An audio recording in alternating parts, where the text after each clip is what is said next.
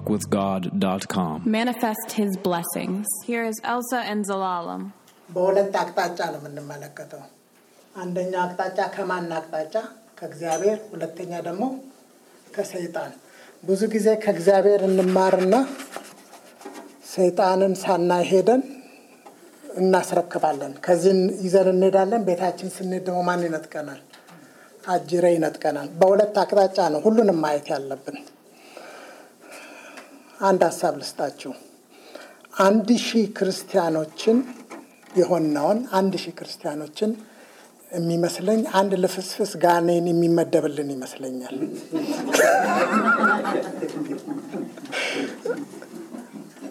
መጀመሪያ አንድ ሺህ ለሆነው አንድ ልፍስፍስ ጋኔን በቋሚነት የሚመደብ ይመስለኛል። ከዛ በኋላ ከዛ በኋላስ እንዴት ነው ስትራቴጂው ብትሉ እመጣበታለሁ። ግን imagine አድርጎ ወንድማችን ወንጌላዊ አድማሱ ሁለት አይነት ክርስቲያኖችን አስተምሮን ነበር። ምን አይነትና ምን አይነት የሚባሉ ለብታ ክርስትናና ሌላው ትኩስ ክርስቲያን። እኔ እንደሚመስለኝ የለብታው ነው እንግዲህ አንድ ሺህ ለአንድ ሺው ምን ያዝለታል? አንድ ጋንን ያዝለታል ያልኩት። እግዚአብሔር የሚጠራን ምን እንድንሆን ነው? ለብት ሳንሆን ትኩስ እንድንሆን ነው። ጥሪን የምናየው አብርሃምን ነው። ሁለት ጥቅስ ብቻ ነው መሰጣቸው። የመጀመሪያው ጥቅስ ላይ እግዚአብሔርን በሚመለከት አቅጣጫ አንድ ቃል እሰጣችኋለሁ። ጥሪን በሚመለከት መጀመሪያ እግዚአብሔር የሚለን ከላይ ነው የሚለን ዘፍጥረት አስራ ሁለት አንድ አነብላችኋለሁ። እግዚአብሔርም አብርሃምን አለው ከሀገርህ ከወንድሞች ከአባት ቤት ተለይተህ እኔ ወደማሳይ ምድር ውጣ። ተለይና እኔ ወደማሳይ ምድር ውጣ። ተለይ ካለበት ከ environment ከለብታ ምድር ማለት ነው። ከለብታ ምድር ውጣና እኔ ወደማሳይ ምድር ልውሰድህ ይላል። የተጠራ ነው። ዋናው ጥሪ ብዙ ጊዜ የሚመስለን አገልግሎት ነው የሚመስለን። ጥሬ ምንድን ነው ሲባል የማገለግለው ምንድን ነው ነው። ጥሪ ግን የሚኖር ነው ብለናል። እንደ መጣራታችሁ በዛው ልክ ምን ሆኑ ነው የሚለው ትመላለሱ ነው የሚለው። ስለ ጥሪ የሚኖር ነው። ከመኖር ውስጥ የሚቀዳው ነው ማገልገል።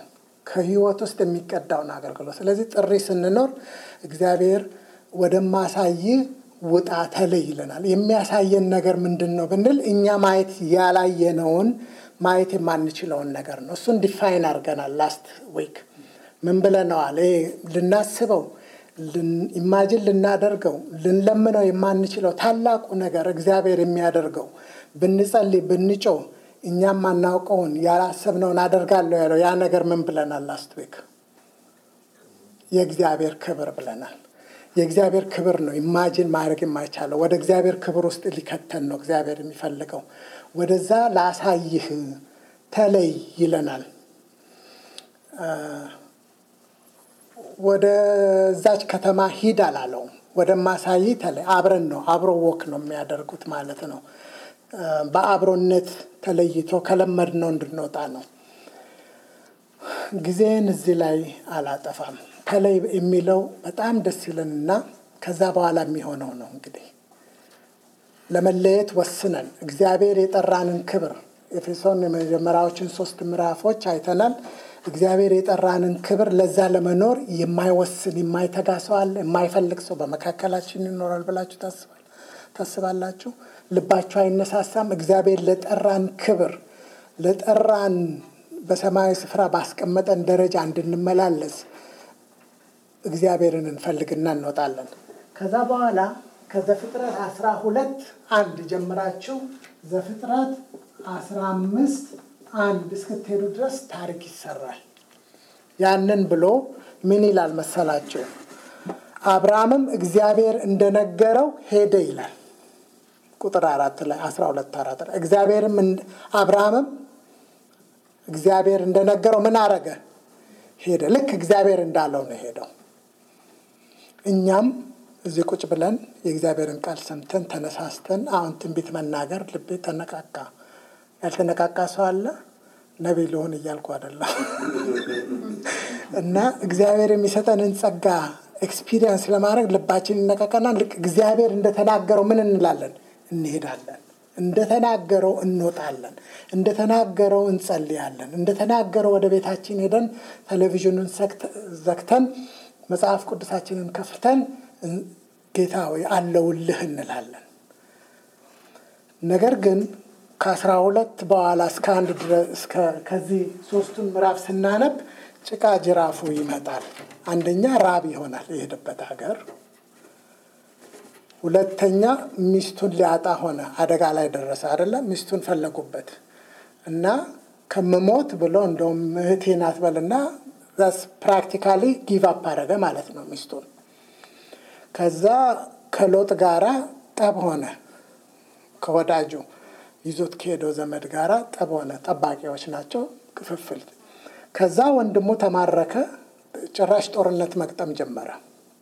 አንድ ሀሳብ ያዙልኝ። አብርሃም እግዚአብሔር እንደተናገረው ሄደ አደለ? እንደዛ ነው ያልኩት አደለ? አብርሃም እግዚአብሔር እንደተናገረው ሄደ። አብርሃም ግን እግዚአብሔር እንደተናገረው ሲያደርግ አላየውም እስካሁን ድረስ እንደተናገረው ጋፕ አለች። እንዴት ነው ብትሉ ቁጥር አስራ አምስት አንድ ላይ ምን ይለዋል? ከዚህ ነገር በኋላ የእግዚአብሔር ቃል በራእይ ወደ አብርሃም መጣ እንዲህ ስለ አብርሃም ሆይ አትፍራ፣ እኔ ለአንተ ጋሻ ነኝ፣ ዋጋም እጅግ ታላቅ ነው። አብርሃምም አቤቱ እግዚአብሔር ሆይ ምን ትሰጠኛለህ? እኔም ያለ ልጅ ይሄዳለሁ፣ የቤቴም መጋቢ የደማስቆ ልጅ ይህ ኤልዔዘር ነው እያለ ይሄዳል። ምን ማለት ነው? አንተ እንደነገርከኝ እኔ act አድርጌ እንደተናገርከው ወጣው ሄድኩኝ። happen ያደረገው ግን ምንድን ነው? ሌላ ነገር ነው። እኛም የምንረሳው ይህንን ነው። እግዚአብሔር እግዚአብሔርን ብቻ ነው የምናስበው። አንድ ነገር ለማድረግ ስንነሳሳ እግዚአብሔር ሲናገረን እግዚአብሔርን ብቻ አይተን እንወስናለን፣ እንወጣለን። ነገር ግን ይህንን እንተዋለን። ለምን ብትሉ ቅድም ምንድን ነው ያልኳቸው? በለዘብተኛ ሀገር ውስጥ ስንኖር ለአንድ ሺዎቻችን ስንት ነው የተመደበው አልኳቸው? አንድ ልፍስፍስ ጋኔን ተመድበው ሲያተራምሰን፣ ሲያጋጨን፣ ሲያባላን፣ በውሸት ሲጫወትብንና አንድ ቀን ይነቃል። አንዱ አንዱ ይነቃና ምን ያደርጋል? ይለያል። ሲለይ የሚመስለኝ ነው መጽሐፍ ቅዱስ አላለም። ለዛ ለአንዱ አንድ ብርጌድ አጋንንት ነው የሚታዘዝለት። system ኡ የሚመስለኝ ነው። በሕይወቴ እንደዛ ስላጋጠመኝ ነው። የሀገሩ ሁሉ ሰይጣን በሙሉ ለአንዱ ሰው ነው የሚመጣው። ለአንድ ሺው ስንት ነው የተመደበው አልኳቸው? አንድ ያውም ልፍስፍሱን ነው የተመደበው። አለኝ የሚለው ሰይጣን አጋንንቱን አንድ ሚሊዮኑን ያመጣና ያጋጥማቸዋል። ጦርነት ውስጥ ትገባላችሁ። ብዙዎቻችን ምን እናደርጋለን? በአንድ ሺ በአንዱ ልፍስፍስ የለመድ ነው አንዋጋ። ምን እናደርጋለን? አባንደን አድርገን ተመልሰን እንሄዳለን። የሰይጣን የብርጌዱ ጦር ተንቀሳቃሽ ነው፣ ቋሚ አይደለም። እኔን ያስተወኝና ያስጥለኝና ደግሞ ወንድሜ ሲነቃ ወንድሜ ጋር ይሄዳል። ወንድሜ ሲነቃ ደግሞ ወንድሜ ጋር የሚሄድ ይመስለኛል። ሀሳባ ኢማጅን እንድታደርጉ ነው። እግዚአብሔር አንድ ነገር ብሎናል። ለአብርሃም ያለው ነገር አለ። ምን አለ? ተለይ ብቻ አላለም። እኔ ለአንተ ጋሻ ነኝ። እኔ እኔ promise የገባው ምንድን ነው? በረከቱ እኮ ይመጣል። promise ኡ ይመጣል። እስኪመጣ ድረስ እግዚአብሔር እስኪፈርድልህ ድረስ የተመኘውን ክብር እስክታይ ድረስ በእግዚአብሔር ሙላት እስክትመላለስ ድረስ በዛ transition ውስጥ እኔ ምን ነኝ ይላል? ጋሻ ነኝ ይላል። በሁሉም ላይ ጨምራችሁ የሚንበለበሉትን የክፉን ፍላጻዎቹ ልታጠፉ የሚችሉበትን ምን አንሱ ነው የሚለው? የእምነት ጋሻ አንሱ። የጠራኝ ጌታ፣ ውጣ ያለኝ ጌታ፣ ተለይ ያለኝ ጌታ እሱ ከኔ ጋር ነው ብዬ በእምነት ያንን የምዋጋው እምነት ነው። ማለት ከእግዚአብሔር ጋር ወደ ክብሩ የሚያስገባኝ እምነት ነው። ሁሉም ነገር በእምነት ነው። ቅድም ፓስተር ሲናገር የነበረው በፊት የነበረው ሕግ ነበር አይደለ? የስጋ ሕግ፣ የቃል ሕግ የምንለው አለ። የእምነት ሕግ አለ። የእምነት የመንፈስ ሕግ ነው ሲለን ነበረ። እሱ released የሚሆነው እግዚአብሔር መንገዱ መሄጃው እምነት ነው እና ጋሻ እኔ ነኝ። እሱን አንርሳ። ስንሄድ እግዚአብሔር ከእግዚአብሔር ተለይተን ለጥሪያችን ለመውጣት እግዚአብሔርን ክብር ለማየት ጉዞ ስንጀምር እግዚአብሔርን ምን አድርገን ነው የምንሄደው?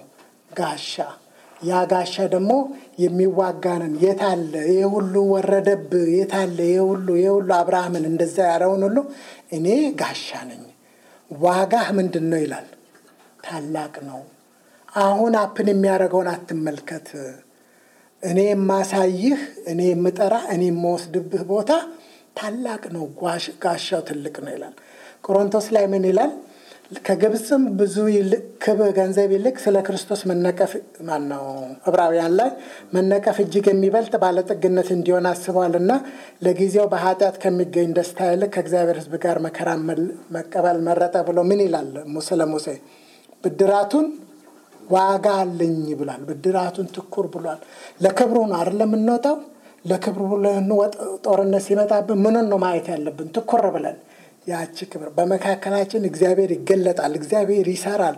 ታምሩን እናያለን። ብቻውን ታምራት የሚሰራ ጌታ በእኛ መካከል አለ ካል ያንን ክብሩ ነው ትኩር ብለን አይተን ቢገለኝም እንኳን እርሱን እጠብቃለሁ፣ ጥርሴን እነክሳለሁ፣ ስጋዬን በአፌ ይዛለሁ ብለን እንድንጸና እግዚአብሔር ጋሻዬ ነው።